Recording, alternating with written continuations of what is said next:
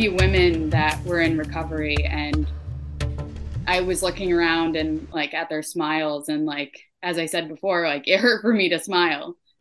And I just thought in my head, like, I want to be able to smile again. Mm-hmm. That was it. That was like the thing. That was like the moment that I was like, I'm gonna give this whole um I'm going to give this recovery thing a shot. And sorry, I'm like getting choked up when I think about it, but it was a profound moment, just like looking at smile, like true, genuine smiles and laughter and kindness that was given to me. And I wasn't alone anymore because um, this disease is really isolating. Um, like I suffered from something called terminal uniqueness and uh, thought mm. I was the only one going through what I was going through. Right. So um, knowing I wasn't alone, that was that was also helpful in um, getting and staying stopped, and still is to this day that I'm I'm not alone.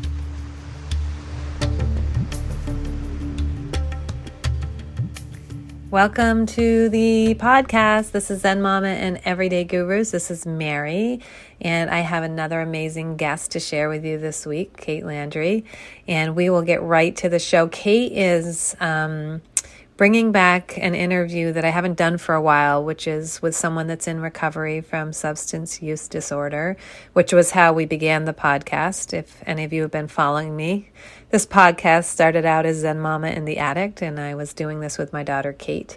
Um, and then over time, as she's still in her struggle, um, I have changed to broaden the lens of the interviews I had. But it was uh, first, you know, just telling our story, but also telling the story of others that were in recovery and how they rounded that corner and how they sustained um, their recovery goals. So I'm really s- excited to be sharing. Um, another one of these interviews. Uh, Kate is so uh, genuine in her sharing of her journey, and uh, she not only is in recovery, but she walks beside others that are struggling. So it's been really helpful for me to work with Kate and to um, get to know her as a colleague and her breadth of uh, resources and understanding of what this whole journey around addiction really encompasses from so many angles. And for those of you out there, just um, sending out my love. For those of us walking beside it, sending out my love. It's um, it's a tough one, and uh, we're hardwired for the journey, though, and worthy of it.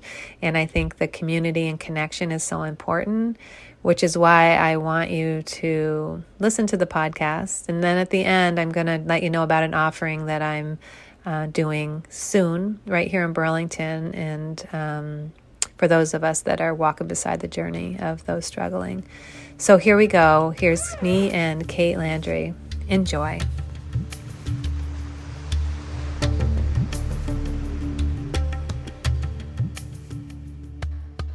Hey everyone, welcome back to this episode of Zen Mama and Everyday Gurus.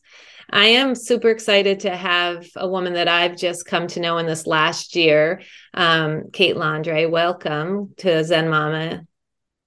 How you doing? Kate? Good. Thanks for having me. Thanks for being here on this Sunday morning and taking a few minutes to chat. Kate and I work together at Sana, which is a treatment center in Stowe, Vermont. Um, and I've just been really taken by Kate. And I haven't actually heard her story, but I see how she works with people in early recovery and just her passion for working in this field. And, um, you know, I'd love to have people on here that sort of take their story and turn it into um, their what how they're showing up in the world. And I feel like Kate has taken and found her inner light and and shines it brightly every day. I feel like you are a little bit of sunshine walking around at Sana, and you're giving a lot of people hope. I know, and um, and relatability to this journey. Yeah. So, but I don't know a lot about your story, and I don't know a lot about you. So maybe you could just start by saying a little bit about who you are and how you yeah. came to be to this point in your life.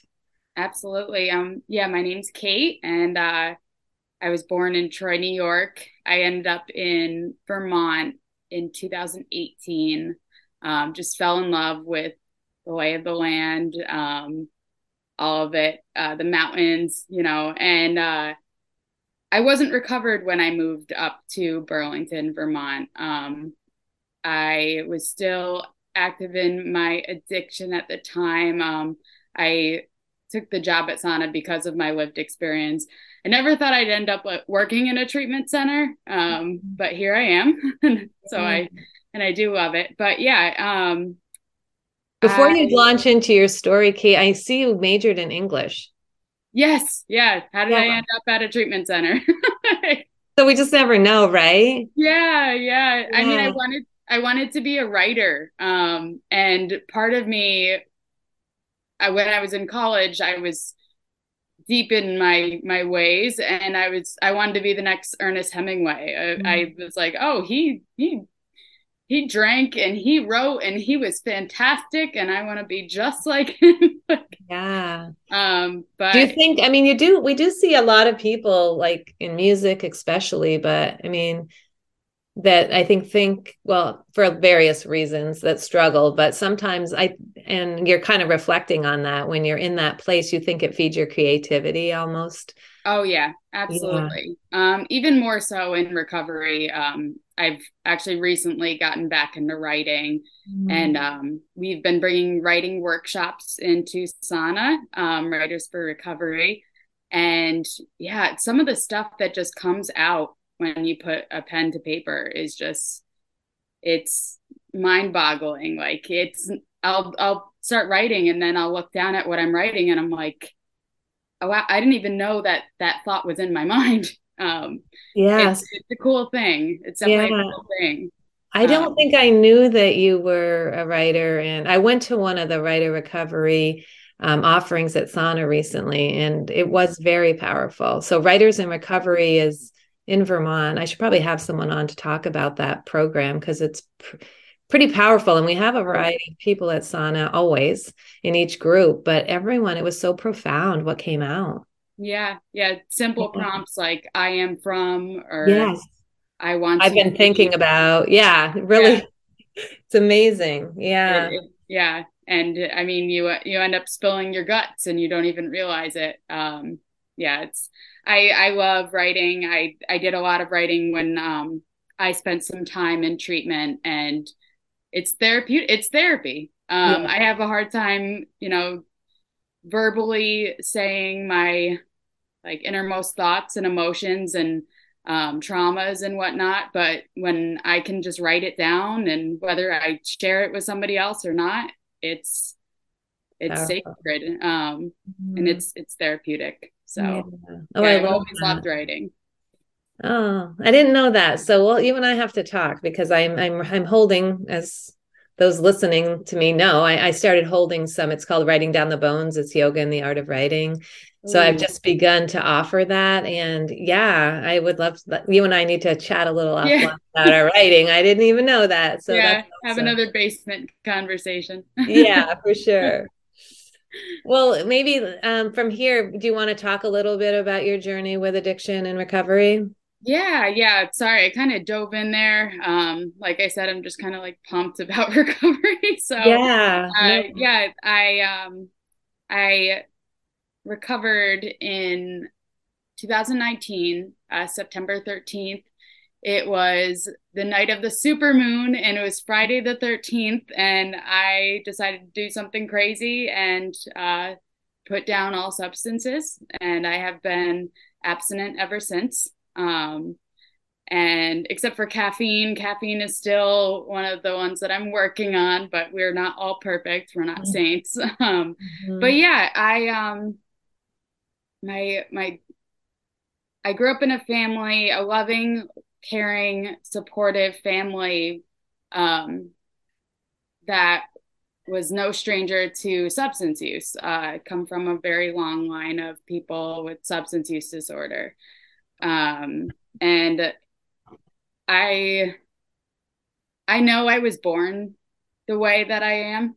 I mm-hmm. I was born with I mean just the tendencies and the behaviors of someone um, not to generalize, but like someone with substance use disorder, um, just as long as I can remember, I was always just discontented, um, always wanting more. Like there was never enough candy. There was never never enough attention from mom and dad. There was never enough uh, good grades in school. I just needed more of everything. Um, I needed that instant gratification, which is something that I definitely struggled with when I started picking up and using.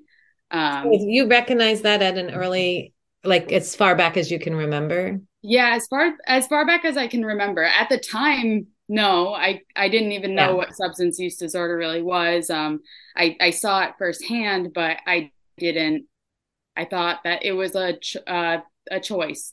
You know, I thought it was a lifestyle. Um, getting drunk or high and like you know just kind of that party lifestyle. That's what i thought um mm. all that was. But looking back on it like i can see all the tendencies and behaviors um of what someone with substance use disorder usually has. Um it's it's I mean, I have a bunch of home videos that my dad put on DVD um, he used to have the the whole the camcorder, and one yeah. year he, all, he took all the tapes, put them on DVD. I'm aging myself a little bit, um, and just looking back on it, it's just I was I was a ham. I was a ham. Um, I was always like crying out for attention, uh, and I I was a space cadet for sure. Still am sometimes, but um, yeah, you could I I don't know whether it's because I've like I've been through it and I've seen it. Um, but I I look at that little girl on the on the camera and I'm like, yeah, that's me. That that is a hundred percent. I I was born into being a individual with substance use disorder. If that makes any mm-hmm. sense. Um, so interesting. Do you feel like I have heard that I've heard people say they were highly sensitive children that sort yes. of felt the world too intensely and yeah. that they felt that you know substances became a way to soften yeah. you know, the yeah. human journey of being with it I, I kind of feel like you're describing like maybe in some ways you were creating that distance by sort of checking out in some ways like you were saying you were kind of an oh, did you say airhead? I don't know what you said, but you were yeah, of, impulsive, uh, spacey. spacey, yeah. I mean, I not obviously bunch- intentionally doing it, but you know, in retrospect, yeah. do you think that you did feel it, or do you just think that this is a different end of the spectrum, kind of? Yeah, no, I think that I I was very sensitive. I remember someone telling me, like, "You're you're sensitive. You get that from your mother," um, and ironically addiction runs through my mother's side rampantly but um i i was a sensitive kid i was easily offended and just like felt everybody else's feelings as mm-hmm. well mm-hmm. um i would cry at i mean i grew up with two sisters so one of them could say my shoes were ugly and i'd start sobbing uncontrollably yeah. okay but yeah i i do feel like i i felt too much um, especially leading up into my teen years when I did start drinking and using. Um, and I mean, you you hear a lot of the time people in recovery. There's that whole feeling of being on the outside looking in. Like I was very uncomfortable in the skin that I was in as a kid. Mm-hmm. Um, so hence all the acting out and hence the hypersensitivity. And I was just I I didn't know what to do in this vessel I yeah. felt like. Um, mm-hmm. So, yeah. I feel like that's um, probably really relatable and helpful to hear to a lot of people. I mean, I think I say our earth suits, right? Like we're trying to figure out how to be in them. And I don't think as kids we're told it's going to be uncomfortable sometimes, and that's okay. Yeah. Like that's part yeah. of being human. And I just have to wonder, like when you were young, and had all that going on if someone had planted some seeds in you of of knowing around that you know i mean i just wonder how can we help yeah. you know when we see that early on but i mean this is why i have people on so we can like begin to talk about and understand how to yeah. like move that dial when you feel like you came in hardwired for substance use yeah, yeah. of some sort right Absolutely. I love uh, the term earth suits. I've never heard that. I love that so much. A yoga teacher. Yeah, always yeah. refer to that. And, you know, it's like that. And I mean, I, I, want to hear more about your story for sure and how you've obviously transcended in this one night of clarity around it. But I mean, I think the whole journey of being human is how how do we um, interface with this world that's that's we all feel, but some people feel more intensely than others, you know, and how do mm-hmm. we um, stay resilient and stay learn to be comfortable with who we yeah. are. Yeah. Absolutely. But you yeah. you were seeing adults model not not numbing from that journey. Yeah. Yeah. I mean, yeah. I I saw some things as a child that were uncomfortable and I felt yeah, just a bunch of discomfort and hurt and sadness and what I was taught was like to just kind of shove that down mm-hmm. to a deep dark place and to not talk about the substance use in my family. Mm-hmm. Um, like we don't talk about so and so and their drinking. We don't talk about that with friends. We don't talk about that with school counselors. We we just don't talk about it. Mm-hmm. Um, not in like an ignorant way, but just because like there's nothing we can do. Um, I've learned the hard way that like no human power or no like no person can save me. It could like stop me from using and drinking. Mm-hmm. Um, so yeah, you think it was I, inevitable, Kate? Is that what you're saying? You think it was inevitable, regardless of any intervention that might have happened with you when you were younger? You think it would have happened regardless? Um, you know, I I think had inter- some intervention happened at like maybe like my mid teens, maybe like I would have been a little more aware of the risk of my like my my how my chances of becoming what I what I was um were heightened due to like the family history. But I didn't really have that knowledge. I still thought that it was a life choice. Um, yeah, it's hard to tell no, a teenager I, any differently, anyway. yeah, no, absolutely. Quite honestly, I mean, I've I've read all of Jess Lahey's things, and you know, as you may or may not know, I'm raising my grandchildren who whose both parents struggled with addiction, and I, um, and my daughter does, but I didn't. We didn't have that clear clearness of happening. Like I, I don't know if I would have known, but I, yeah, I didn't know I had to address something that was happening. Yeah yeah. But anyway, even with my my teenagers, like I still continue to give them information. But I mean, I I don't know. Like I don't know if it's really. I mean, they still are curious. They still think they live in a bubble. Right, right. I do feel like the more information that is given, the less likely the chance. Um. I didn't have information. I was just a kid being a kid. Yeah. Um, like starting to drink at 12 years old was kind of the norm in Troy, New York. Um, mm like we start partying before we enter high school it's like some kind of weird hazing. Um and yeah i i i think yeah but nothing was going to penetrate like that that idea that rom i just romant romanticize the drink all the mm. time like drinking and using gave me my body like that some comfort because um, I, as I said, I, I was just uncomfortable in my skin.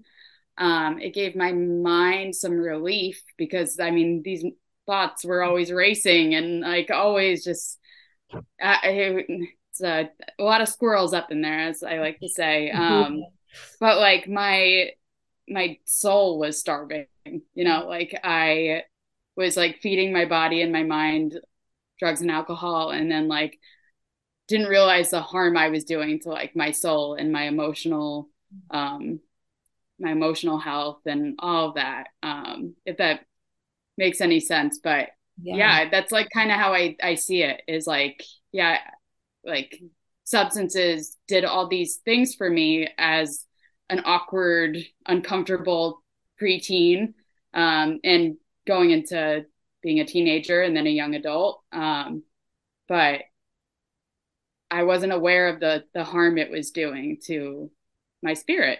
Yeah. Yeah. So, and it sounds like you were still showing up, like you ended up still going to call, like you were still making life. Ha- you were a functioning addict, I guess. Yes. right. Yeah. I, I was. Mean, know that at the time, but yeah. Yeah. very high functioning, played sports in high school, um, got good grades. Mm. Uh, I kind of um, question how I got my degree from at um, SUNY Oneonta. Mm. Um, I mm. went to a state university of Oneonta. It's also called Stone Um, okay. For some uh, circles. Um, but yeah, I I was able to get jobs. I was able to hold on to some friendships, like surface level friendships. Um, it's it's quite remarkable. Um, yeah, and kind of scary. Absolutely. Absolutely. Yeah, because I feel like you know. Oh, go ahead.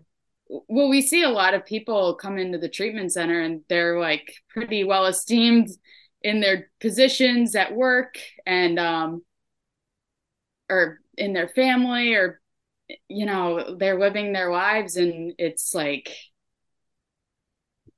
it's it yeah it's it's crazy that um we're able to live that double life yeah um, for it so is. long too i mean it's usually somebody's hit some wall the universe has said hey yeah yep. you know um, but if not, and I, I, know I know that a few people have come in and said, well, without that, I didn't think I could get my A's. I didn't think I'd become this doctor without mm-hmm. that drug. Um, that was probably a prescribed drug at the time um, yeah. to help them. And so, you know, what am I without my substances is I think scary for a lot of people. Oh, absolutely. And putting it all down, that identity crisis that I went through at least, and I've I've heard a few other people in recovery have also gone through. It's it was scary. Um, it's like, what am I good at? What can I do? What are my abilities? What are my passions and whatnot? Um, so in early recovery, just like relearning all of that. Um, well, so, so Kate, you you um you went through college and then you started working, and then at some point, I mean, did you just yeah. decide I'm done, or was there like incidents leading up to that or was it really just this full moon night? Yeah no no. So yeah there were a lot of um there were a lot of incidences signs um near death experiences if i'm being quite honest. Um starting from my freshman year of college pretty much um and when i got to my senior year there was no doubt in anybody's mind that i was um in trouble. Mm. Uh, except for my own, I I kind of like would just brush off any of the physical or mental issues that came about from my drinking and using.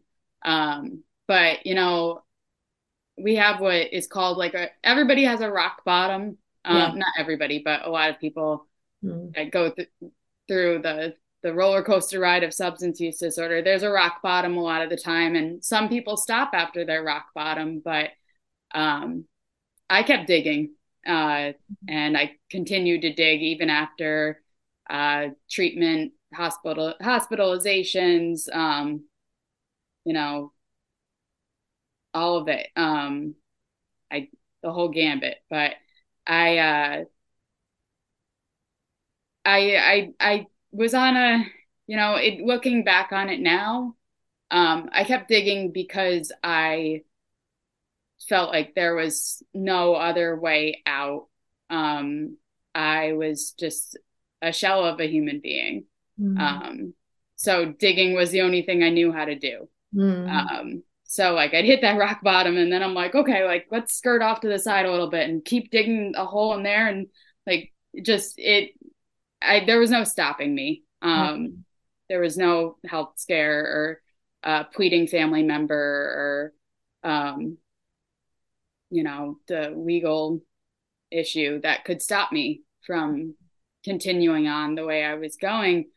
Um, but yeah, leading up into that that eventful night, um, I had tried a few different things. I was in and out of uh, uh, peer support groups, um, which I I got a lot of tools and tricks and knowledge from people, but I would just show up at the groups. I wouldn't actually contribute and I wouldn't actually take anything in. I would just say, I would just go so that I could tell people I was going and that I was doing something for myself. But I was still drinking, I was still using.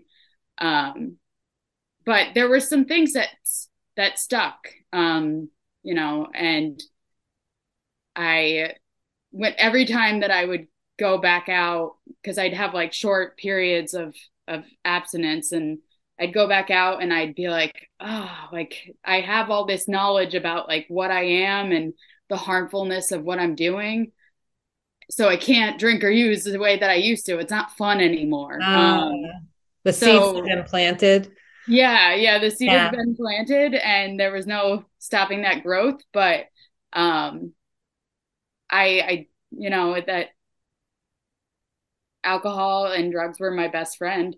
Mm-hmm. Um so if I had to use them alone in my in my room, then I would do that. Um, you know, I the world didn't need to know what I was doing. Like I had to put on that image that I was going to uh, peer support groups or counseling, um, but I was still the same Kate I was five, ten years ago before. Mm. Um, that uncomfortable, sad, hurt little girl in a woman's body. Mm-hmm. Um, and yeah, when I had been trying since I was 22, that's when I first started going to peer support groups. Um, and uh, 12 step programs are part of my um, background. Uh, that's when I first started to attend those meetings and talk to people. And when I, it kind of started to click a little bit was at 22, but you know, as I I ignored all of that um, for about four or five more years and just kept on trucking along. In 26, I was just looking around at friends and family, like getting engaged and having have, having babies, or like going to grad school and moving on up in life, or just like people smiling. What seeing people smile mm-hmm. was like mind blowing to me because like looking back on pictures of myself when I was using I couldn't smile. It like hurt to smile. Oh. Um, I it, it's hard for me to look back on pictures when between the ages of 22 and 20 26 because mm. I could just see the pain in my face. Mm. Like there was just so much hurt. Um, and I mean, like it's it was a face of someone that was slowly dying. Not to be dark or anything, but that's the truth of it. Mm-hmm. Um, that's what was happening. Um, but yeah, so that seed was planted and then eventually like the jig was up and this this term is used a lot in the recovery community but i was sick and tired of being sick and tired. Mm. um, i didn't want to die but i also didn't want to continue living the way i was living. Um, i had burned so many bridges and i mean i still had a job. I really i that baffles me but um I just like I had nothing to to show for like the the degree I had or like the the job I was working. I I had nothing to like be proud of. I wasn't passionate about anything. I, the relationships I had still surface level relationships and um yeah, I the night before I um I I decided to just stop everything. Um, I had met a few women that were in recovery and I was looking around and like at their smiles and like as I said before, like it hurt for me to smile. And I just thought in my head, like, I want to be able to smile again. Mm-hmm. That was it. That was like the thing. That was like the moment that I was like, I'm gonna give this whole um I'm going to give this recovery thing a shot. And sorry, I'm like getting choked up when I think about it, but it was a profound moment, just like looking at smile, like true, genuine smiles and laughter and kindness that was given to me. And I wasn't alone anymore because um, this disease is really isolating. Um, like I suffered from something called terminal uniqueness and uh, thought mm. I was the only one going through what I was going through. Right. So um, knowing I wasn't alone, that was that was also helpful in um, getting and staying stopped, and still is to this day that I'm I'm not alone. Yeah. So interesting, Kate, because you'd been going to peer groups, like you knew you weren't. It's just that aha moment is just such a unique one, it feels like to me. Yeah. You know, as I hear people's stories, there's always similarities of the struggle, like because yeah. we all do, but that um that term, that isolation, that thinking you're alone, I mean, that that um counterbalances what we all long for, which is a sense of belonging and worthiness, right? Yeah. But it sounds like the substances were, or maybe the, um, you know, wherever you were, whatever that block is, that like you show up to do the things to check the boxes to make the people in the external world happy, right? Mm-hmm. Um, maybe leave you alone to your own demise, right? So I'll go to the thing, but you know, not really taking in and looking around and saying, well, I'm not alone in this, or um, but that's beautiful and and and you know and sad. Um, but also like the ability to not be able to smile is what I'm saying, but it's also like it is really beautiful that that was what was the turning point for you right? Yeah. You wanted your insides to match your outsides, and you wanted, exactly. yeah, exactly. yeah, because my insides, I mean, did not match my outside. You know, I I'd had a lot of like health issues due to my drinking and using, and um, you know, like people ask, like, oh, was like that that hospital stint like was that the turning point for you? Or when you when you went to treatment was that the turning point for you? Or when you went to your first peer support group was that the turning point for you? And i said no i like wasn't ready at any of those times. I wasn't ready um, to turn my life around mm-hmm. to be happy again. And um, i got it when i got it mm-hmm. and you know i see young people come into the peer support groups and i'm just like damn i wish that i got it sorry if that's sorry. I, I no, didn't. Okay. we, we got the F bomb on the show. It's okay. Your kids' ears. Um, I, I, there's like that tinge of jealousy. Like I wish I got it sooner, but I got it when I got it, and I'm grateful that I did. And yeah, it's it's also beautiful getting to watch young people come in and people of all ages, really. But like you know, we live in a culture where like be you know like college kids just being college kids just drinking and using and you know that's that's the culture we live in that's yeah. how we socialize yeah um, yeah i mean i think there's some shifts happening awareness is growing but you know there's also a lot of mental health and you know a lot of issues we have a lot of changes to make societally um but kate so when you you said 12 step is once you got to that day and you were like i, I want the smile the moon is full yeah. um, crazy. yeah. And so then did you just what what did treatment look like for you at that point? Because you'd had a lot. Did you go back to a like a, a treatment no. center? did you just start going AA or what'd you do? That's kind of the the insane part of it. Um I I was a the type of um substance user that would have very scary um, symptoms and consequences when going through withdrawal. Mm. But, and like I, I, you're gonna be like, oh, like she's this is all bull crap. But I didn't go back to treatment. I just put it down. I like, I yeah, I had a lot of like TLC that weekend. Um, but I just dove right into my my program. Mm. Um, and working on myself. And I did whatever it takes. Whatever somebody told me to do, I would do it because I was, I became desperate and I became willing to just change everything I knew, everything I knew about myself. And, um, mm-hmm. But yeah, I, I, I, I don't know why I didn't suffer any negative um, physical consequences that day when I stopped when I just put everything down, but I did, and um, it wasn't like a a fun transition from you know heavily using to just stopping cold turkey. It was very uncomfortable, but I didn't I mean, in hindsight, I probably should have gone back to treatment, but I, I, I didn't, and I, I made it through, and I just, and I'm still here today to tell the story. Yeah. Um, but yeah, I just, I just dove into the work I had to do around myself to, um, you know, feed my soul. Mm. My, my soul was finally being fed. Yeah. Um, as I had said before, like my, I felt like my soul was always starving.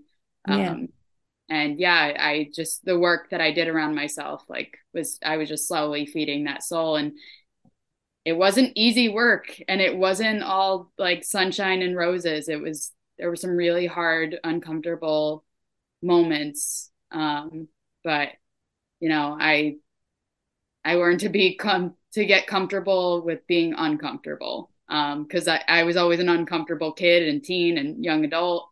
Um so yeah, I I just kind of I I just dove right in. Dove right when in. You said, did you were you working the steps when you say you're doing the work or you were Yes. Yeah. Okay. Yeah. I was working the steps. Um I was going to a lot of peer support meetings. Um like on Saturdays I'd go to five in one day. I'd hop mm-hmm. from Colchester to Essex Junction to South Burlington to Burlington. And yeah, I just kind of I got to know other people in recovery, ask them how they did it. Mm-hmm. Um, and yeah, eventually I branched out and working at Sana has also like really opened my, my horizon. Like I've just like learned so much about like all the different ways people get and stay recovered. It's yeah.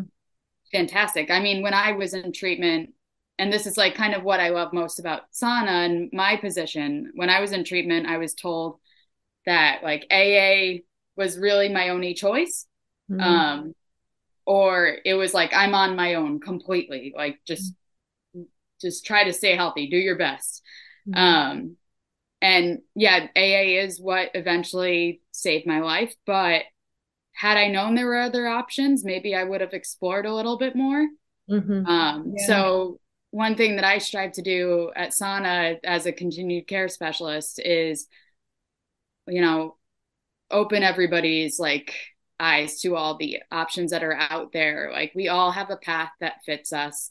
Um, and yeah, I, I like to have the, this analogy when I sit down with a patient is like, I'm like the hiking director. I mean, I have my path that I know so well but I'm here to help you find your path and like overcome the obstacles of climbing that mountain on your path and whatnot. Like, yeah, because yeah, we do have we all have our own paths, and um, I think that's important for people in early recovery to know is like you don't have to do this alone. Um, yeah. Your your disease wants you to do this alone, but mm-hmm. you don't have to. Mm. Yeah, so um, people come to Sana for anywhere from a week to a month. We encourage a three to four week stay, but not long after they start there, you know, that you could do detox and a residential stay there. And um, not long after they've been there, Kate starts working with them about the discharge and what that's going to look like. Um, you know, I think our approach is similar even in wellness. I'm like, I'm going to offer you a potpourri of options here. You know, what works for me doesn't necessarily work for you to stay well, right? Yeah. And resilient, but you get to find out and remember what lights you up inside and what feeds your soul, right? Right. Right. And yeah, like sometimes some people really like I have a family member who is in recovery and she does yoga every day and she stays recovered. She's been recovered for like 15 plus years. Mm-hmm. Um, just like being working on her wellness and her spirituality and doing yoga. Um, mm-hmm. and uh, yeah, it's it something whatever works, just run with it. Yeah. Just doing it, you know. Well, it's the um, discipline, right? Of like continuing to show up even when you're like, ah, I got this, you know. Yeah. Right? Yep you still have to show up even if it's five even if that day all you do is show up for five meetings right, right? that's yeah, right. some days i'm sure in the beginning that's what you're holding on to is just like get me through this day right yeah absolutely yeah. and slowly after time went by i was less reliant on those meetings and on people and mm. more reliant on my spirituality and um not not myself so much, but um, yeah, I just wasn't reliant on the meetings to keep me, uh, you know, in recovered. Um, and I found other ways that like bring me happiness and keep me recovered, like getting out in nature.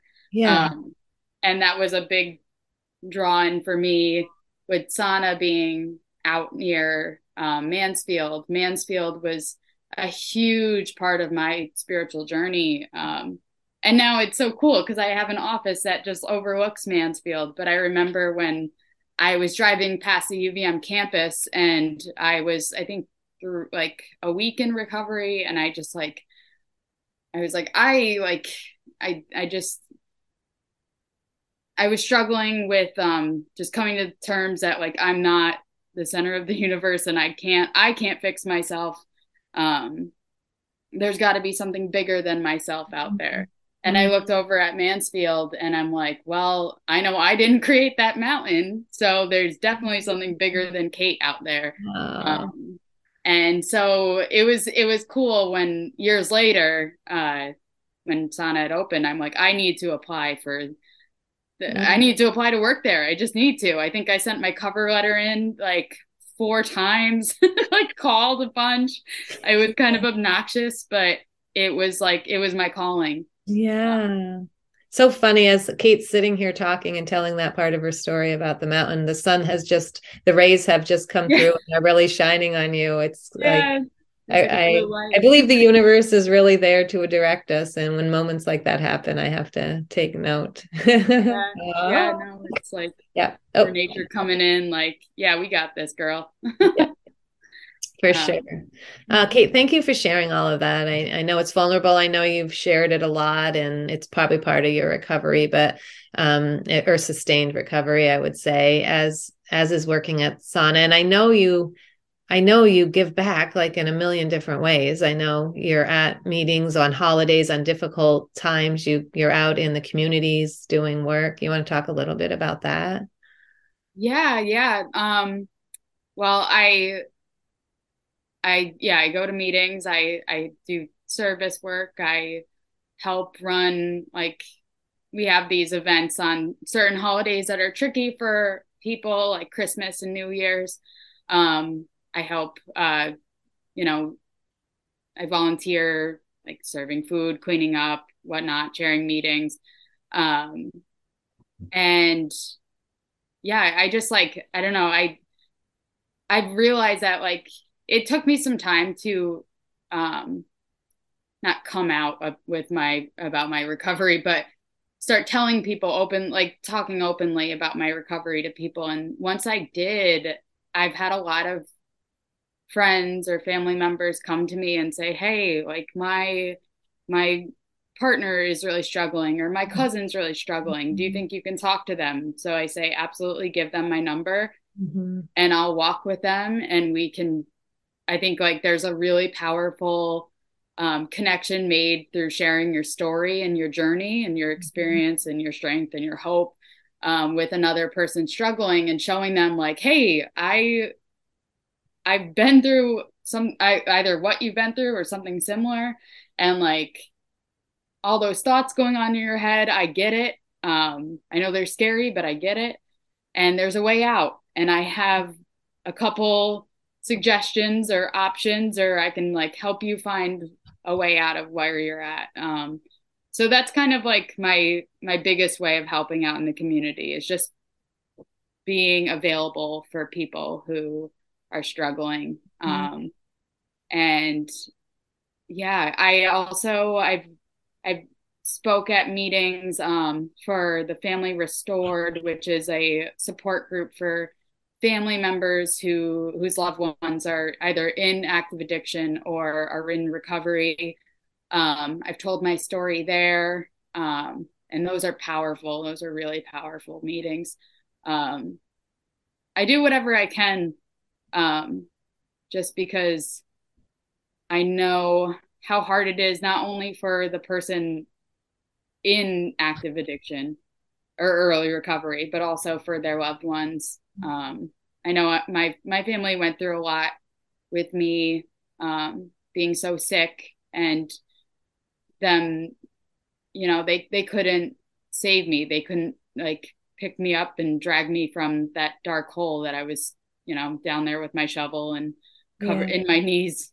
I covered like knee deep in mud. Yeah. Um, so yeah, I just any way I can provide support. Like I was given this, you know, I was given recovery to to use it and help other people. Um, and I say this like cheesy line when I go to meetings about like how my my recovery is my super strength. Mm. Um, I do feel like I have a superpower because of my recovery and because of the things I've went through leading up to my recovery. Um, whether that be like I, I feel like I have a heightened sense of empathy now. I'm still very emotional, but working on it. Um, even you know, as a highly sensitive kid, it's you know a slow mm-hmm. process to uh, grow out of that. Um, but yeah, empathy and understanding and patience, I feel like I've gained through recovering and working on myself with the steps. And um, yeah, I I don't know where I was going with that, drawing a blank. well, I I mean, thank thank you for like pivoting and and doing what you do. I do believe you're exactly where you're supposed to be on your path, right? I mm-hmm. also like in yoga, you say you're deep, you were knee deep in mud, and we say in yoga, no mud, no lotus. Yeah. Oh, right? I love that too. Yeah. And it is hard. Sometimes what we've been asked, the path we've been asked to walk in this lifetime is damn hard, you know? And sometimes we get things come unexpectedly. And it helps me to hear you. I have a daughter still very deep in her recovery. And even though I've learned I can't love her into wellness, it's still always lets me exhale a little bit, I guess. Um, to have that validated because as a mother you still think there's something some way you could be showing up right um and so you know i i guess i'm curious sort of other than sharing your story which is helpful as i just stated as someone that walks beside it um and i guess that's the message you're giving is just like no one could have done this for you.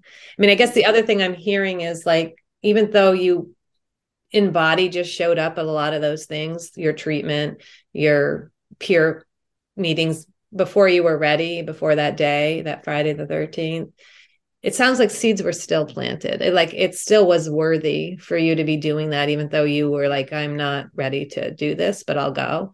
Um, right and that and so that that i have to believe that those were like building blocks for that one day that you looked at those women as like i want that right yeah absolutely it kind of is like uh, i don't know if you read have you read glennon doyle's book but you Which know she um, Untamed or any of them really. She just talks about laying on the hung over on the bathroom floor with yep. a positive pregnancy test. And that was her moment in total yuckiness and despair to say, like, I want to become something. I want to become a mother. Right. Yeah. And it's yeah. almost like that for you. You're like, I want to become someone that can smile on the outside and feel it on the inside.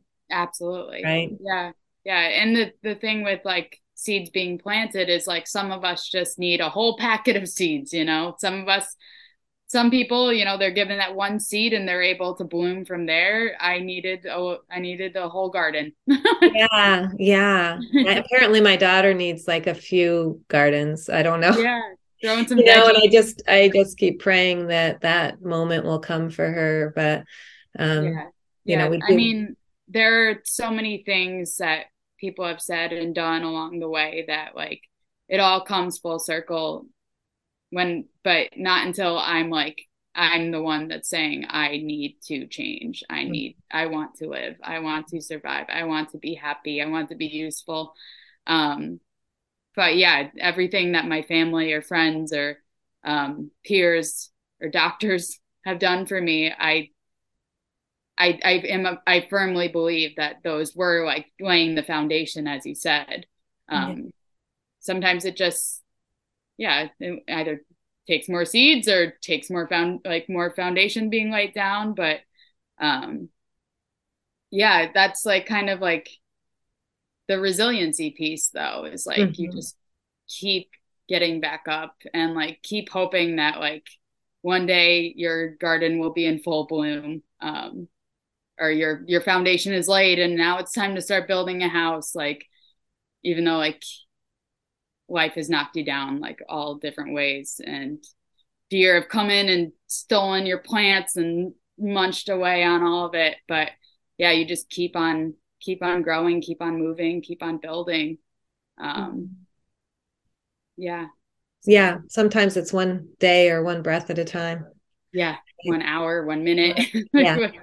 You know and that's someone in recovery from substances. It's also just the human journey. And i think um you know some of us have a, a strong tendency towards that a strong risk as you did towards that um i i didn't but i struggle in a million di- other ways right and so but you know my I have other family members that that do. So I do think your point of some of us are hardwired for that and that's what that information we can give our children is you don't know. So this is why we try to guide you right. and give you information. Um yeah, and I I just hope in time we can shift that trajectory but I don't I don't know but people yeah. like you can at least help um, yeah. keep spreading your word and like helping people um, know they're not alone. And I think that's all we can do. Yeah, absolutely. And I went to a peer recovery conference a few months ago, and there were two young, young, uh, one was like 15, I think, the other one 17, um, women that were speaking, and they bring in programs to schools now. Mm. Like, yeah, we had the DARE program, but they yeah. were kind of like the the you know like like say no to drugs like it's simple as that kind of ordeal but yeah these women come in with lived experience and they're also um, products of uh, a mother who had substance use disorder and they are just there to support and educate and understand um, and i thought that was remarkable like i had tears streaming from my eyes like that mm-hmm. we've come we have come a long way at yeah. least since since I was in middle school and yeah. high school. Well, um, we have we definitely have to keep trying, and yeah, I, it does sound like the most powerful way. Like when we kind of identify in someone else something that's similar to us and look at their path, then we can at least be in a place of full awareness when we choose. Mm-hmm. Yeah. Hopefully, I mean, children's kids still don't have their prefrontal cortex. Right. you still have to be that, but they yeah. don't get.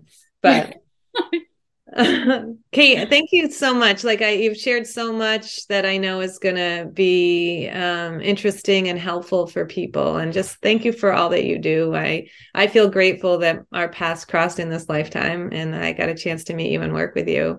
Um, now, thank you for having me, Mary. It's of course it's a beautiful thing that you're doing. These podcasts are. I was I was listening to a bunch of them beforehand, and they're helpful for me um, yeah. helpful for anybody. Um, so I'm just I'm very honored to be able to speak on one of them. Well, thank you. I, I think, as I have said before, we're all our own made fun characters of our own epic journeys, and um, it's beautiful. I do feel like people in recovery are, are you know, modern day prophecies. Mm-hmm. I think there's a lot of wisdom, especially when people like yourself choose to speak up and out about it, that we can learn and hopefully move the dial a little bit. Yeah. Yeah. Make this journey, this human journey in these earth suits a little softer. Yeah. a little less uncomfortable. A little less uncomfortable, a little less alone. And I do yeah. think like we're all spirit souls and just finding that light and getting it as bright as you can. And and so that speaks to the resiliency piece, which I think you've shared how you stay resilient in many ways. But if if there are there certain practices you do on a daily basis that help you stay resilient in your journey? Yeah, I mean, I I meditate daily. Um, my my spiritual journey involves prayer and meditation. Um, I I I exercise. I like you know take care of this vessel that the earth suit.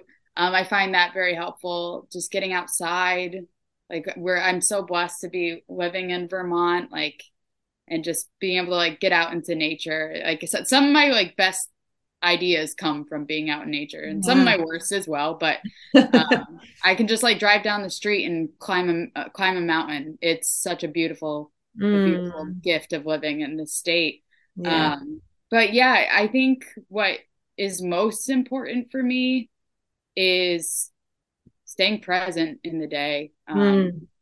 And also reaching out to somebody else that's in recovery and just, you know, like,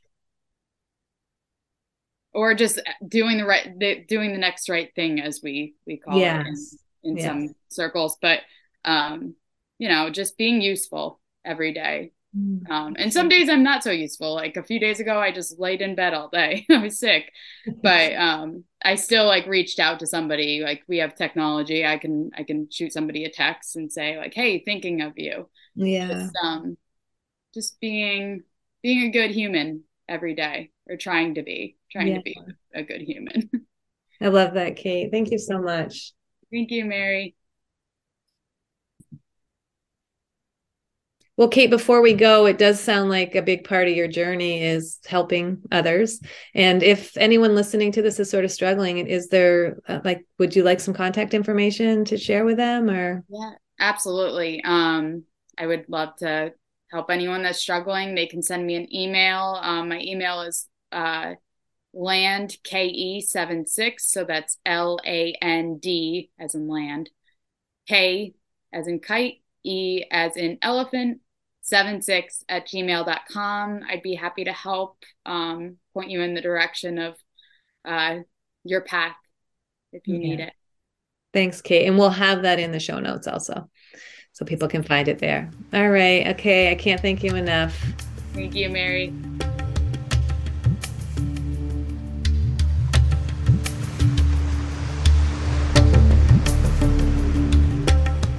I just love her. She is just really most one of the most genuine people I know, and the way she's showing up in service is um, it just warms my heart, and it also reminds me that that really is so fulfilling, right? When we give, and I think um, I don't know. I hope a lot of you take what you need from this, and that it's helpful. I know it really um, brought a lot of reflection to me of my journey. And um, she just, again, enlightened me at so many levels. Um, it's always just so nice to hear a perspective of someone that's been on the journey and is doing the work. So thank you, Kate. I just love that.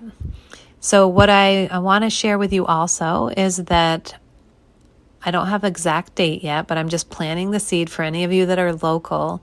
I'm going to be offering a six week um, course.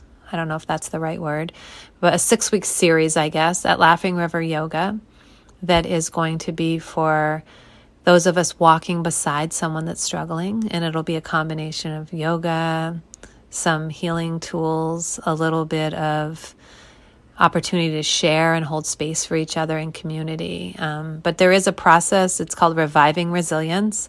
And so it's nurturing our nervous systems, you know, kind of getting a little handle on our attention, coming home to ourselves through the lens of yoga and just sharing some tools to pull back your energy, to realign. Because uh, whenever anyone comes to me that has someone in their life struggling, I'm always like, Are you taking care of yourself? And um, this is an opportunity for you to set aside a little time.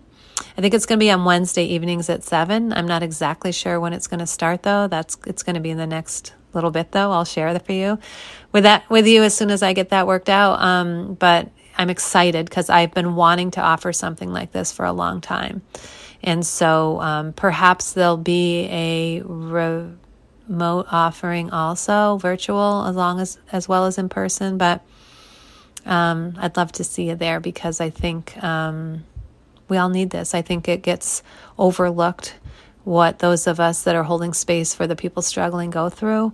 And so um, this is an opportunity for us to do our healing because it is our one precious life and it's hard and it's beautiful. And so let's get our inner lights shining bright, right? So we can uh, make space for the things we want to do and how we want to light up the world, right?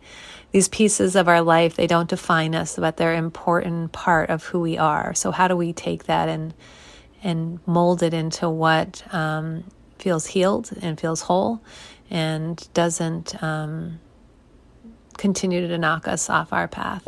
And it's, you know, it's a practice like anything else. All right, so more to come on that. I'm also growing my writing offering. That's coming up in March. And uh, I am just so happy to be back interviewing and sharing with you guys. I love you so much. Thanks for being here. Um, if you like the podcast, you could rate it, you could leave a review. If you didn't like it, don't worry about it. And check me out on Instagram and Facebook. That's usually where I put the sound bites and uh, let people know what's happening and just a little bit of wisdom sometimes, a little bit of offerings of hopefully motivation, hope, and what it's like to be real, raw, and relevant as a human in this world. All right, find something to celebrate today. Don't forget the power of the plants, and we'll see you next time.